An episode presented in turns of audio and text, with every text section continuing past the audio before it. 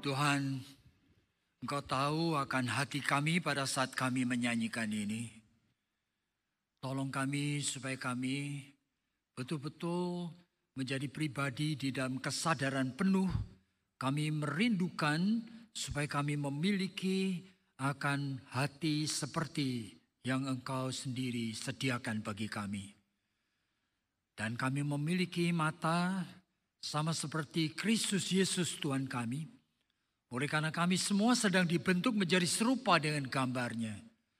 Tuhan tolong supaya kami mempunyai kepekaan-kepekaan yang kami perlukan di tengah kehidupan di mana kami mempunyai tanggung jawab dan tugas yang sangat penting.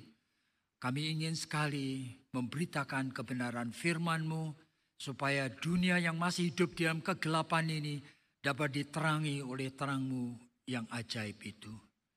Terima kasih Tuhan dan pimpin kami supaya kami juga menyediakan hati dan pikiran kami secara khusus untuk memikirkan akan kebenaran-kebenaran firman-Mu.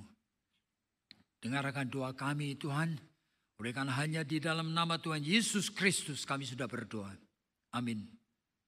Silakan duduk.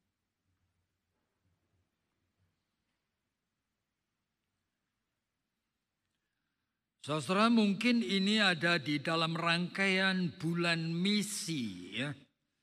Di mana gereja secara khusus ingin supaya kita memikirkan mengenai tanggung jawab ya sesuai dengan the great commission yang Tuhan Yesus pernah ajarkan. Pergilah, jadikanlah semua bangsa itu muridku. Ajarkanlah Segala sesuatu yang aku pernah ajarkan kepadamu. Baptiskanlah mereka demi nama Bapa, Putra, dan Roh Kudus. Dan ketahuilah bahwa aku akan menyertai kamu sampai kesudahan alam. Saudara ini adalah kata-kata yang luar biasa yang diucapkan oleh Tuhan Yesus kepada murid-muridnya. Jika meskipun kita tahu bahwa kita ini adalah orang diselamatkan, oleh karena kasih karunia Tuhan. Tetapi bukan oleh karena setelah diselamatkan, Tuhan kemudian membawa kita ke surga untuk menikmati akan anugerah yang terbesar yaitu kehidupan yang kekal itu. Di dalam Yohanes pasal 17 Tuhan Yesus sampai mengatakan, jangan ambil anak-anakku itu dari dunia. Kenapa? Oleh karena mereka masih mempunyai tugas di tengah dunia ini. Sehingga kehidupan saudara-saudara dan saya adalah kehidupan yang seharusnya mendemonstrasikan kemenangan salib Kristus atas dosa. Nah, ini bisa diterjemahkan dalam beberapa hal yang terlain untuk menjelaskan bahwa hanya ada satu keselamatan, satu jalan keselamatan aja yang manusia itu butuhkan, yaitu di dalam Tuhan Yesus Kristus. Sehingga perlu sekali kita di dalam bulan misi ini memikirkannya apa itu. Cuma kali ini saya heran oleh karena saya diberikan satu tugas untuk mengkhotbahkan satu topik yaitu di dalam misi ini kita boleh menteladani atau belajar dari gereja-gereja yang baik. Dan secara khusus dari, dari gereja Antioquia yang tercatat di dalam kisah Rasul-Rasul mulai pasal yang ke-11 sampai yang ke-16. Cuma saya ingin kita fokus kepada pasal yang ke-13 saja dan beberapa ayatnya. Jadi gereja Antioquia. Jadi kisah Rasul-Rasul ini tidak ditulis oleh Paulus, saudara, tapi ditulis oleh Lukas yaitu seorang tabib, seorang dokter dan dia menuliskan mengenai rasul-rasul yang dipakai Tuhan ke mana-mana. Pasal 12 dulu ayat 24. Maka firman Tuhan makin tersebar dan makin banyak didengar orang. Barnabas dan Saulus atau Paulus kembali dari Yerusalem Nah, setelah mereka menyelesaikan tugas pelayanan mereka, mereka membawa Yohanes yang disebut juga Markus. Pada waktu itu di dalam jemaat di Antioquia ada beberapa nabi dan pengajar yaitu Barnabas dan Simeon yang disebut Niger, Lukius orang Kirene, Menahem yang diasuh bersama dengan raja wilayah Herodes dan Saulus. Pada suatu hari ketika mereka itu beribadah kepada Tuhan dan berpuasa, berkatalah Roh Kudus, khususkanlah Barnabas dan Saulus atau Paulus bagiku untuk tugas yang telah kutentukan bagi mereka maka berpuasa dan berdoalah mereka dan setelah meletakkan tangan ke atas kedua orang itu, mereka membiarkan keduanya pergi untuk memberitakan Injil. Saudara saya percaya sekali memang tidak selalu kita itu siap untuk mendengarkan topik-topik khotbah yang mengajak kita untuk memberitakan Injil. Saudara di dunia yang isinya sekarang ini kira-kira 7,7 miliar manusia. Banyak sekali ya. Ini 2,3 miliar manusia itu Kristen, Katolik dan Protestan. Tetapi World Religion Survey itu menduga nanti tahun 2050 umat Islam itu akan lebih banyak. Ya barangkali oleh karena mereka tidak memakai family planning, sehingga anaknya banyak sekali. Dan mereka itu menghadirkan ajaran agama yang memang sesuai ya dengan selera dan kemauan manusia. Jikalau mereka itu, manusia itu ingin sekali menemukan dirinya, menyesuaikan diri dengan syariah atau hukum-hukum dari Allah. Padahal iman Kristen itu tidak matching. Jadi dengan hukum hati nurani dan pikiran manusia, sebetulnya iman Kristen itu tidak matching, tidak cocok. Dalam 1 Korintus pasal 2 ayatnya ke-9, Rasul Paulus pernah mengingatkannya, segala sesuatu yang Allah sediakan bagi setiap orang yang mengasihi dia. Memang tidak pernah ada di dalam pikiran manusia. Memang tidak pernah ada di dalam hati manusia. Jadi completely itu aneh. Tidak sesuai dengan apa yang kita butuhkan. Jadi oleh karena kondisi seperti inilah. Sebetulnya kita bisa mengerti ya. Suatu hari kelak. Kemungkinan orang akan lebih tertarik kepada agama yang lain. Ya, mari kita sekarang itu pikirkan kenapa bisa begitu. Saudara sebetulnya kita bisa melihat akan gejala betapa umat Kristen itu ketinggalan banyak itu oleh karena memang sudah lebih dari 100 tahun itu umat Kristen itu sebetulnya sangat pasif sekali di dalam penginjilan.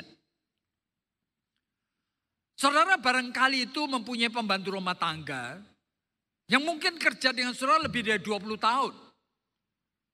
Saudara bisa maki-maki dia. Saudara bisa ngomong apa aja kepada dia. Cuma satu hal yang saudara paling takut. Yaitu ngomong mengenai Tuhan Yesus. Saudara coba saja.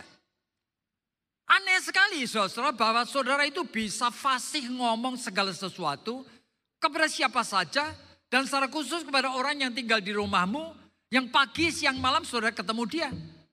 Tapi sudah 20 tahun, tidak sekalipun saudara berani ngomong mengenai Tuhan Yesus.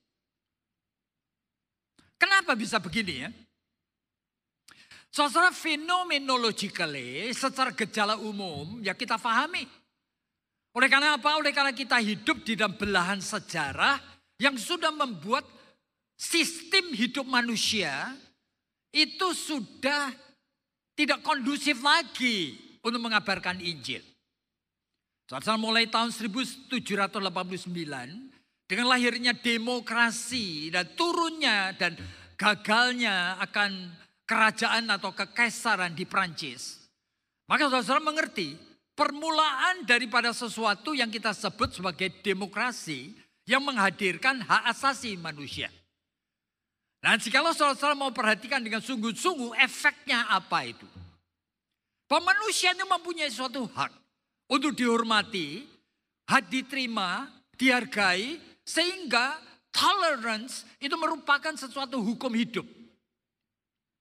You boleh mengatakan dirimu sendiri percaya kepada Tuhan Yesus dan imanmu itu benar. Boleh aja. Tapi you tidak boleh untuk ngomong iman yang lain itu salah. Saudara ini merupakan realita yang sudah kita hadapi dan sulit sekali saudara untuk kita itu bisa break the whole system.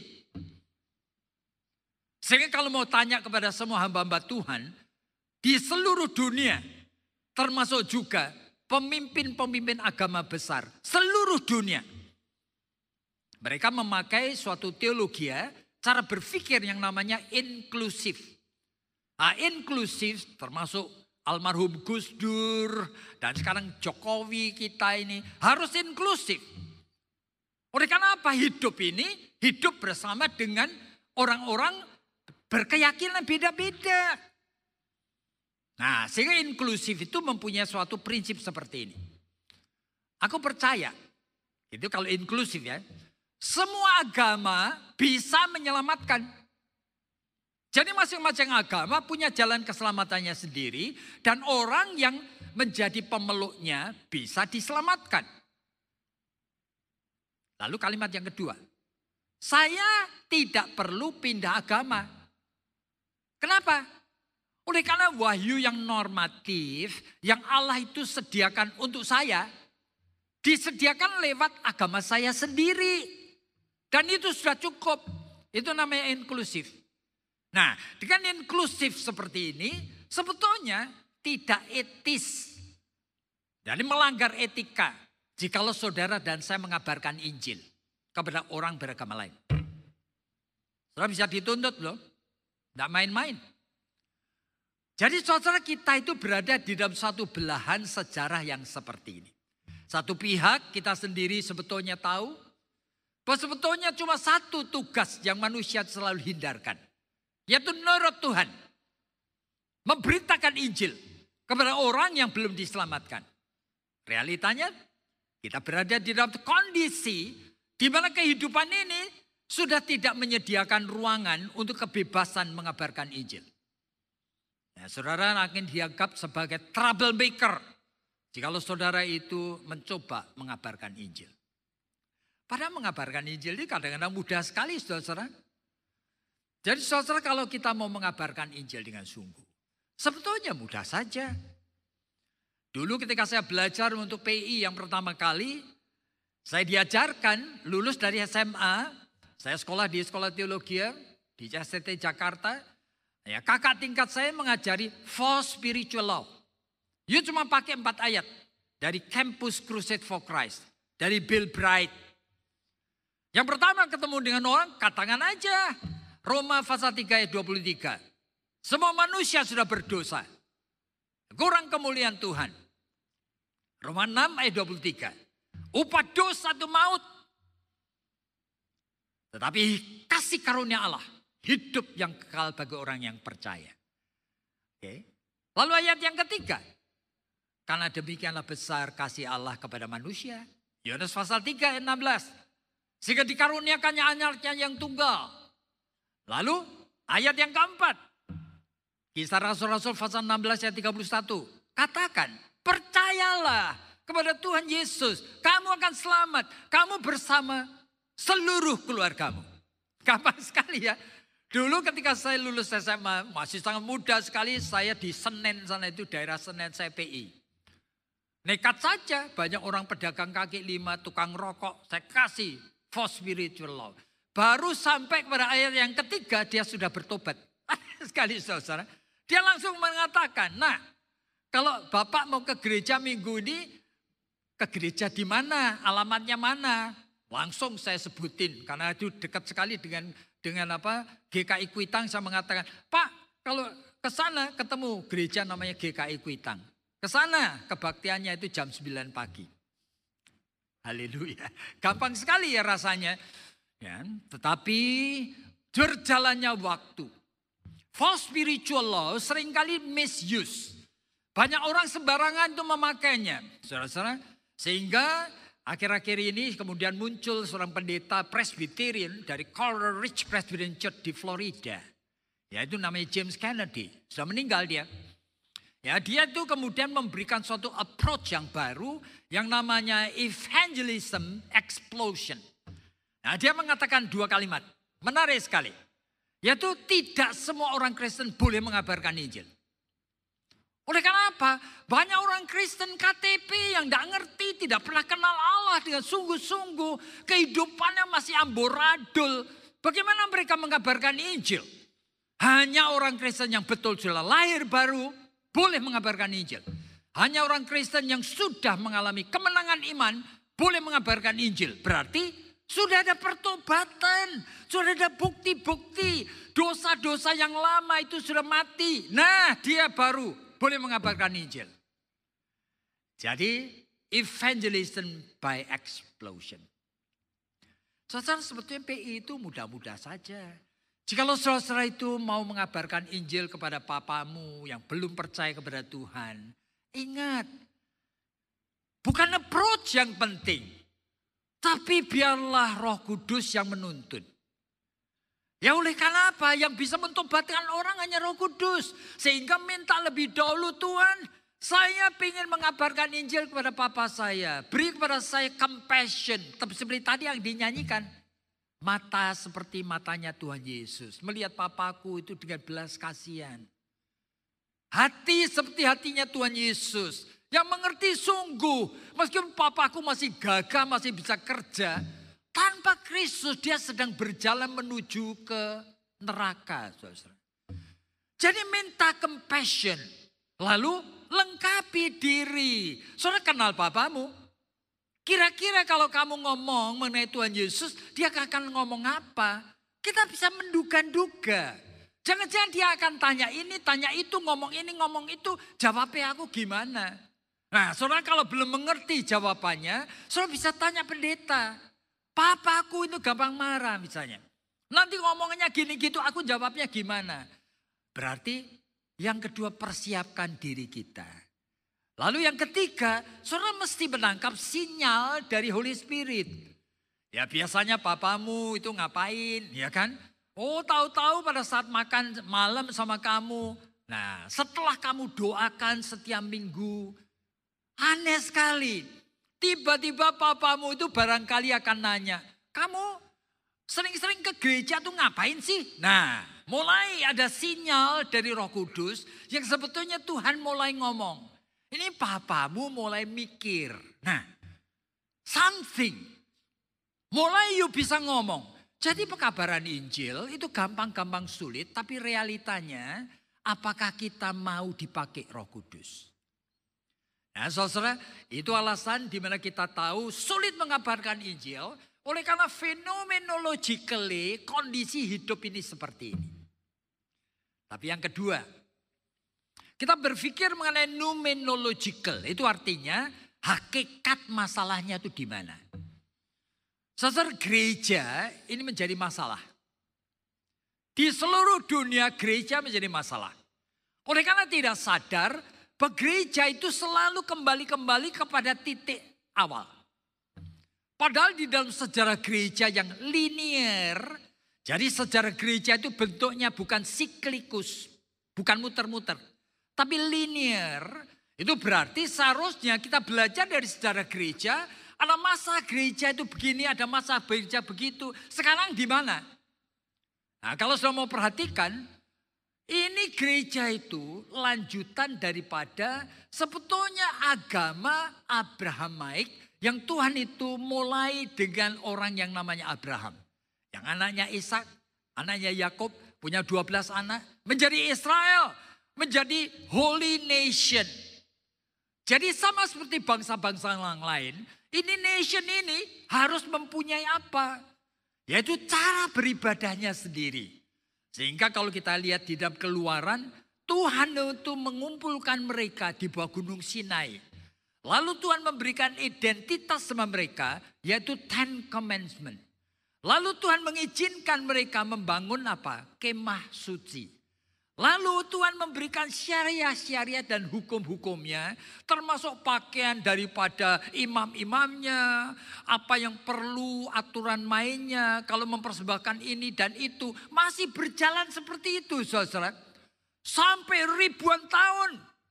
Lama-lama, lama-lama Tuhan mulai memfokuskan umatnya kepada hal tertentu. Nah, yaitu mulai di mana?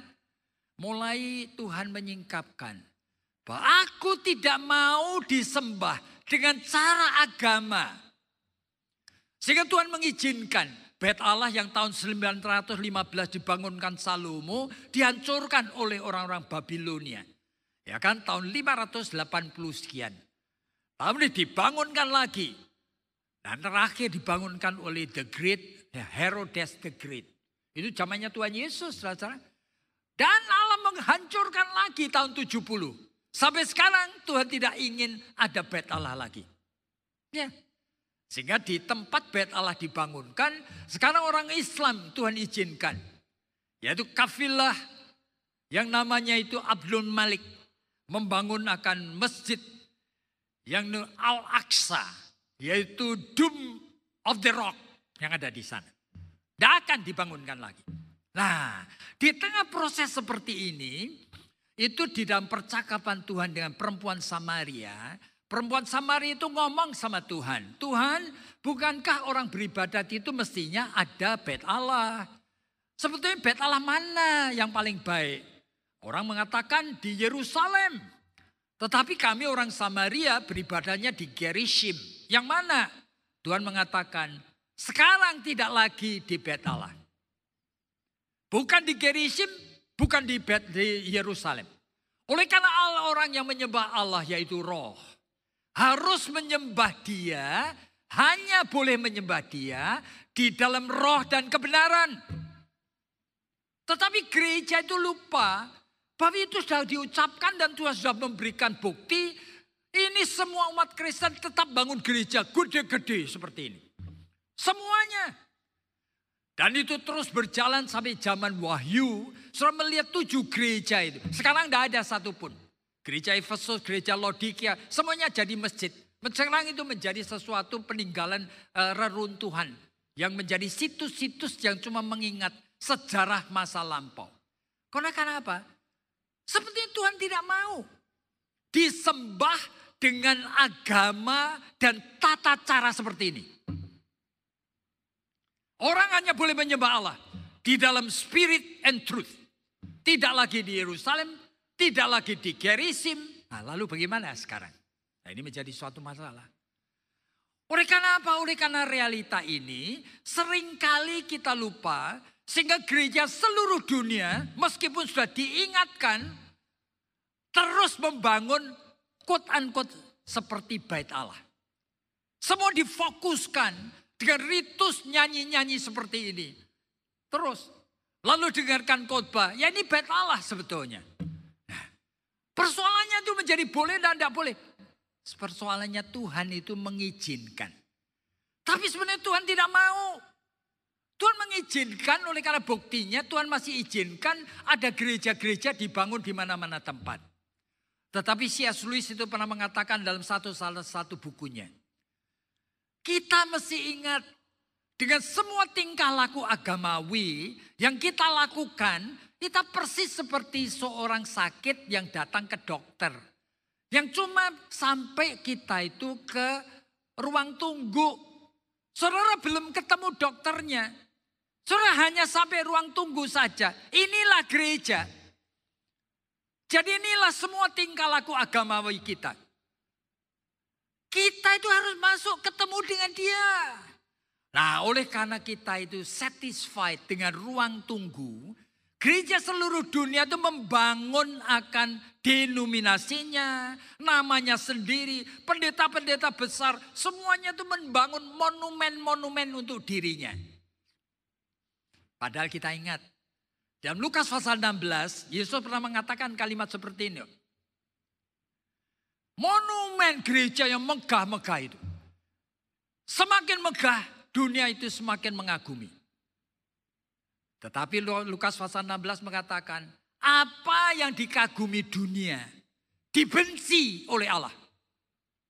Yakobus pasal 4 ayat 4 juga mengatakan kalimat ini. Persahabatan dengan dunia, perseteruan dengan Allah. Gereja mulai rusak ini mulai kapan? Justru mulai pada saat Konstantin yang agung. Mulai pada permulaan abad yang keempat. Kaisar Romawi menjadi Kristen. Begitu Kaisar menjadi Kristen, gereja menjadi megah luar biasa. Hamba-hamba Tuhan penuh kuasa. Dia yang mentabiskan raja-raja. Gereja itu mati sudah. Sampai sekarang tidak bisa bangkit lagi. Oleh karena apa? Gereja menemukan satisfaction. Semua yang diinginkan manusia ditemukan. Dan justru pada saat itu tidak membutuhkan Allah lagi. Nah di dalam kondisi yang seperti ini. Mana mungkin gereja bisa mengabarkan Injil di tengah dunia.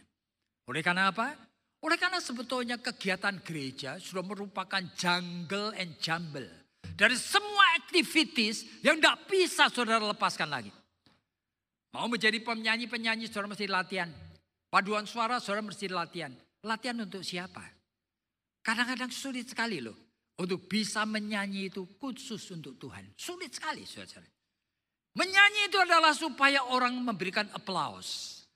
Itu kita main musik sebagus-bagusnya supaya semuanya itu merasa puas.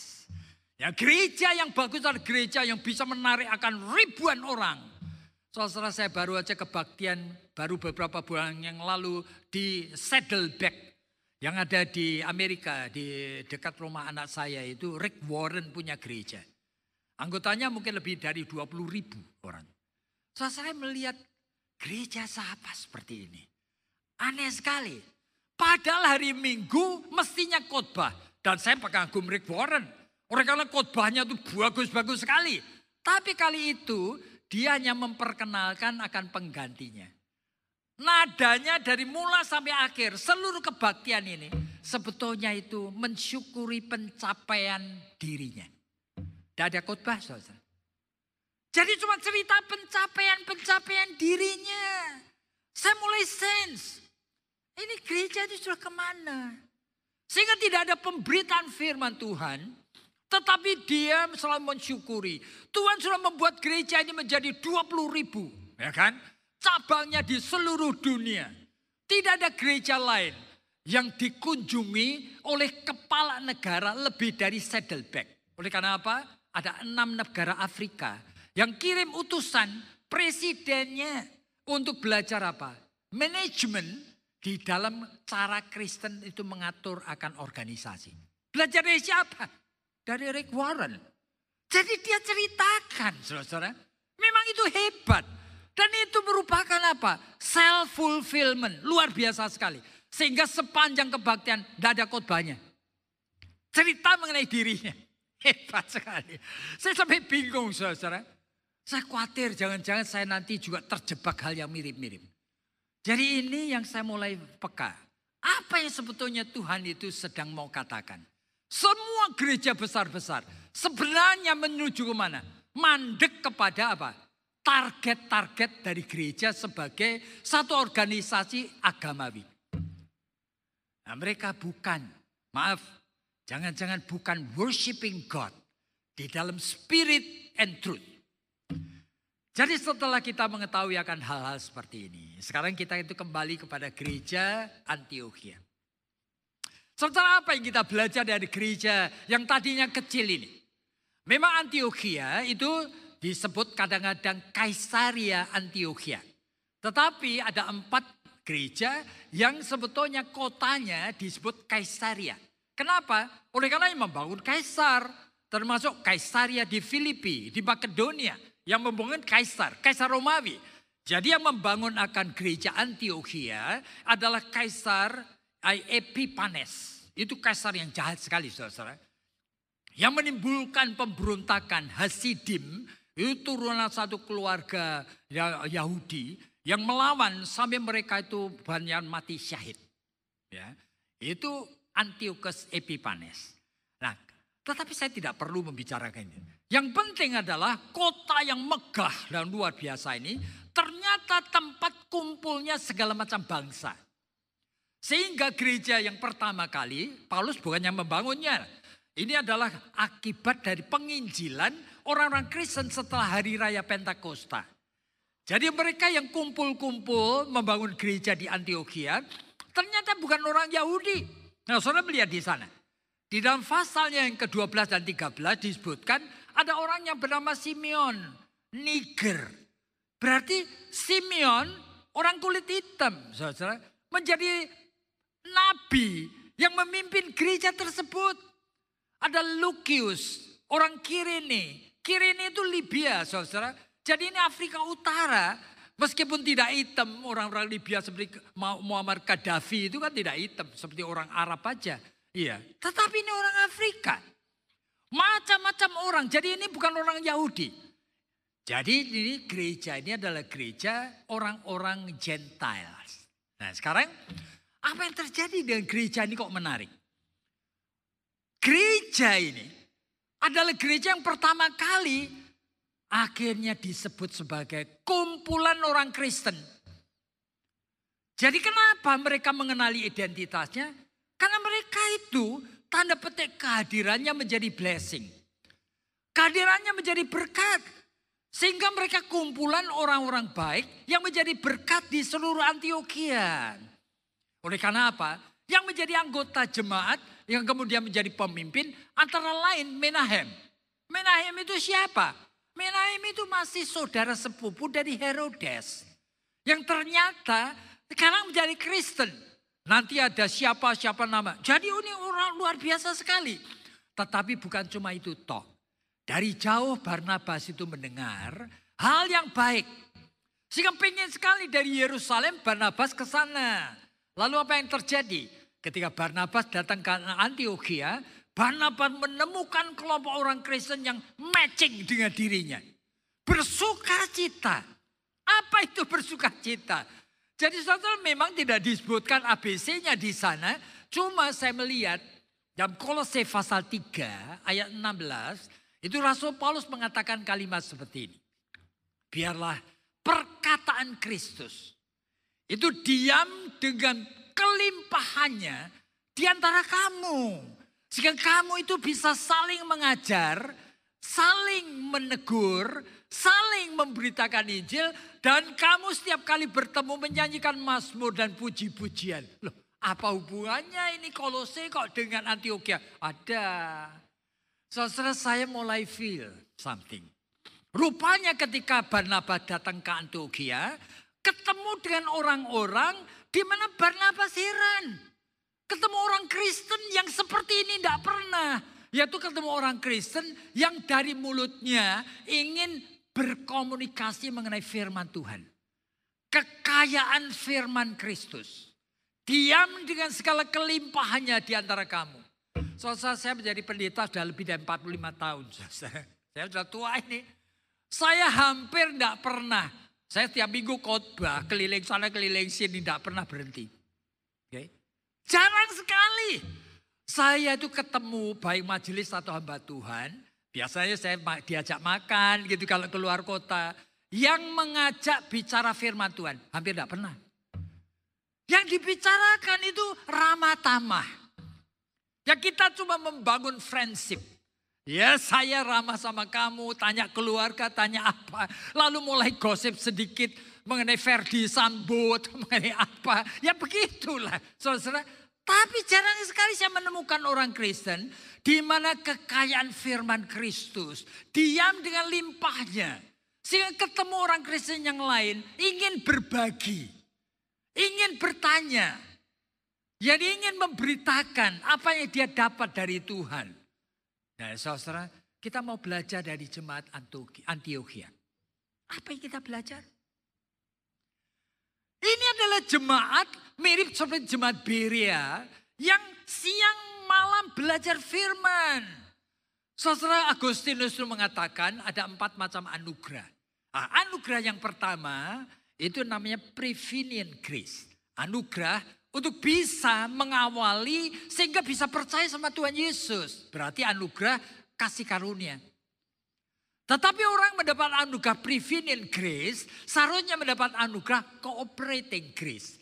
Yaitu kemudian mulai responsif sama roh kudus. Bisa bekerja sama. Roh kudus membisikkan ini, dia nurut. Roh kudus membisikkan itu, dia nurut. Begitu. Nah pengalaman cooperating grace akan menghadirkan anugerah yang ketiga. Yaitu sufficient grace. Yaitu sama seperti yang Paulus itu alami. Ternyata di dalam Kristus dan keselamatannya. Aku merasa sudah self-content. Aku puas. Aku tidak kekurangan apa-apa lagi. Nah, jemaat seperti itu, seperti Kaisaria Filipi, dalam keadaan miskin saja, ingin sekali membantu jemaat-jemaat yang kekurangan. Kenapa? Karena sufficient grace sudah hadir. Jemaat tidak merasa kurang, meskipun kurang dan bahkan teraniaya. Luar biasa ya. Tetapi ada anugerah yang keempat yaitu efficient grace. Jadi setelah orang itu punya pengalaman seperti itu dengan roh kudus. Akhirnya roh kudus leluasa itu menggerakkan orang-orang tersebut. Namanya efficient. Cara kerja roh kudus yang menegur, yang mengingatkan itu langsung diresponi. Yaitu namanya efficient. Dan saya saksikan di sini. Roh Kudus ngomong, sisihkan. Ambillah dua orang ini. Oleh karena dua orang ini akan kutus menjadi misionari. Barnabas dan Paulus. Langsung jemaat itu menangkap. Dan ngerti. Bukan salah ambil saudara. Tahu sekali yang roh kudus pengen itu dua orang ini. Kemudian itu pun mereka itu tidak gegabah. Mereka doa dan puasa lagi. Baru dilepaskan untuk mengabarkan Injil. Jadi saudara peristiwa yang seperti ini membuat kita itu mengerti dengan sungguh.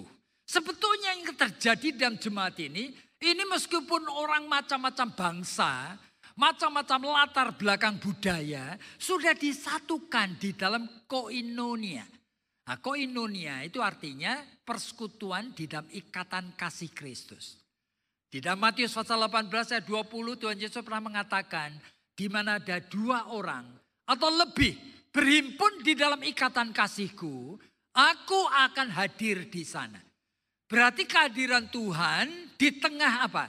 Kalau dua orang itu suami istri sama-sama seiman. Tapi kalau lebih sudah menjadi gereja.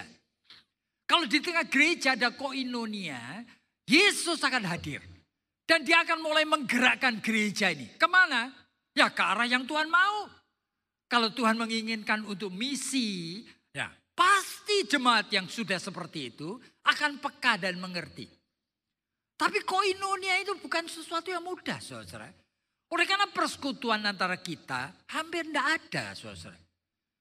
Saya pernah tujuh tahun yang lalu itu di gereja ini saya ingatkan kepada saudara. Yaitu ketika saya saat itu saya baru aja khotbah di satu gereja besar di satu gereja besar itu sebelum saya selesai khotbah, saya tiba-tiba kok disadarkan sesuatu. Lalu saya ngomong seperti ini saudara. Nanti habis khotbah, kemudian ada nyanyian, kemudian hamba Tuhan memberikan berkat. Begitu amin, saya minta dengan sangat. Kalian jangan pulang dulu. Tuhan tidak meminta setengah jam. Tuhan juga tidak minta seperempat jam. Mungkin Tuhan cuma minta setengah menit. Setengah menit saudara. Jadi tik tik tik tik cuma 30 kali. You mau enggak? Jemaat mulai diam saat itu. Ngapain? Begitu amin. Saudara mulai nengok kanan kiri. Lihat yang belum kenal. Saudara ber, berdiri dari bangkumu. Saudara jumpai dia. Dan katakan 30 detik ini. Namaku ini. Aku ingin sekali mendoakan kamu. Apa boleh aku kenal kamu? Cuma itu aja. Gampang sekali itu. Lalu di gereja besar itu begitu amin. Ya kan? Saya ngomong jangan pulang ya. 30 detik. Yang terjadi apa? Amin. Budal kabeh. Tidak ada yang melakukan. Aneh sekali. Saudara, apa Tuhan itu minta sebetulnya tugas yang Waduh, luar biasa sulitnya. Suruh mengabarkan Injil sampai ke Tiongkok atau ke Afrika. Hanya untuk bersalaman dengan saudara yang belum kenal. Hanya untuk memulai koinonia. Jemaat Antioquia dipakai oleh Tuhan. Oleh karena jemaat ini dan semua suku bangsa. Mereka satu, disatukan oleh kasih Kristus. Ada koinonia. Sehingga Kehadiran Kristus itu nyata. Sehingga pada saat itu roh kudus kemudian menginginkan. Jemaat itu mengabarkan Injil. Ya mereka responsif sudah. Kekuatannya itu sudah ada. Kemauannya sudah siap. Apakah kita mau belajar dengan jemaat seperti ini? Saudara mau belajar yang seperti ini. Kadang-kadang mulai dengan hal yang sederhana. Tetapi yang sederhana pun apakah kita mau? Yang pertama, apakah betul saudara mengenal Tuhan dan sudah diselamatkan? Apakah betul saudara ingin mengasihi Tuhan Yesus? Sederhana aja. Saudara saya selama lebih kurang 28 tahun punya pembantu rumah tangga tua. Sekarang sudah meninggal saudara. Tapi yang saya ingat itu pembantu rumah tangga saya ini setiap hari minta izin lima kali dia sembahyang. Pada suatu hari saya tengok dia di kamarnya ngapain. Oh dia cuci kuping, cuci muka, cuci kaki, cuci tangan. Lalu ngapain? Dia siapin karpetnya. Lalu ngapain? Dia pakai jilbabnya. Lalu ngapain? Tersungkur di sana. Sehari lima kali saudara. Saudara barangkali akan mengatakan ini dan itu. Tapi bagi saya aneh sekali ya. Kita ini Katanya kenal Tuhan. Melakukan yang seperti itu tidak pernah loh. Padahal ini orang sudah akan mengatakan ini dan itu. Tahu saya yakin sekali. Dia ingin sekali diperkenan oleh Allah. Saudara dan saya anak Tuhan. Kita kenal Tuhan Yesus secara pribadi. Betul kita punya waktu khusus. Semua HP apa semua disingkirkan. Sehari satu kali aja. Tuhan minta juga paling-paling lima menit. Tersungkur di hadapan dia sendiri. Supaya hubungan kita dengan dia itu mendekat. Saudara mau memulai sesuatu yang besar. Yang kecil seperti ini aja kita tidak pernah lakukan. I'm sorry ya. It's impossible. Jemaat ini akan menteladani jemaat Antioquia. Oleh karena Tuhan menginginkan sebetulnya ada perubahan dan pembaruan dalam setiap jemaat. Mulai dengan hal yang kecil seperti tadi. Ada koinonia, mau saudara bersekutu dengan saudara seiman yang saudara tidak kenal. Mau kita meluangkan, melangkahkan empat lima langkah mendekatkan dia. Hanya untuk merendahkan diri dan mengatakan, aku ingin mendoakan kamu. Bolehkah aku mendoakan kamu? Dan maukah saudara bersama dengan saya? Di Roma nanti. Ah, jangan sampai kita memalukan akan orang-orang lain. Kita adakan waktu khusus untuk Tuhan. Tuhan ini aku. Aku tidak pernah ada waktu spesial untukmu. Aku orang berdosa. Jadi pada saat kita memulai sesuatu yang baru. Saya percaya bahwa niat kita untuk menteladani jemaat Antioquia pasti akan berhasil. Jikalau hal-hal yang sederhana tadi yang Tuhan sediakan dan kita akan lakukan dengan ketulusan hati kita. Saudara hari ini kita belajar apa? Sebetulnya kalau mau diteruskan jemaat Antioquia ini mengherankan sekali. Oleh karena apa? Oleh karena nanti Paulus dan Barnabas pun pernah bertengkar, saudara. Dalam keadaan bertengkar belum selesai, tetap jemaat Antioquia mengutus mereka penginjilan. Secara ideal seharusnya kita akan mengatakan, jangan utus dulu dong. Akurkan, rekonsiliasi dulu. Supaya jadi kesaksian, itu kan pikiran kita. Sesuai dengan aturan main yang kita gariskan. Tapi oleh karena pimpinan roh kudus. Jemaat Antioquia berani melangkah sesuatu yang barangkali manusia itu rasa mereka belum reconcile kok sudah diutus lagi ya. Nah, saudara mendapatkan tuntunan roh kudus. Itu sesuatu yang mengherankan. Di dalam kisah Rasul, Rasul pasal 15. Pertama kali sidang jemaat memutuskan apa? Orang-orang Gentiles yang non-Yahudi tidak perlu disunat. Ya. Tapi kisah 16. Paulus itu menyuruh Timotius sunat. Kan melanggar peraturan sinode. Iya, luar biasa toh. Paulus itu mendapatkan dorongan roh kudus.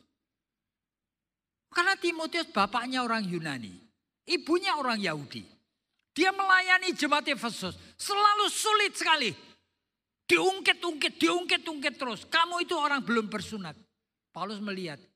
Meskipun aturan sinode mengatakan A. Paulus mengatakan, Timotius, kamu mesti bersunat. Jadi saudara belajar dari jemaat eh, Antioquia. Masih banyak saudara. Saya harap saudara mengerti kita itu worship in spirit and in truth. Nah bagaimana kita bisa mulai? Jikalau kita tidak walk in spirit. Galatia pasal 5 ayat 16. Nah mari kita sebagai jemaat Tuhan. Kita memulai akan minggu ini dengan suatu kesadaran yang baru. Yaitu kita ingin sekali kita berjalan menurut pimpinan roh kudus. Dan biarlah yang sederhana tadi, saudara dan saya berani untuk aplikasikan dalam hidup ini. Mari kita tunduk kepala dan kita berdoa. Tuhan terima kasih untuk pagi hari ini. Dan kami percaya bahwa Tuhan tidak mengizinkan jemaat ini berputar-putar di dalam tingkah laku agamawi yang sama saja. Tuhan tolong.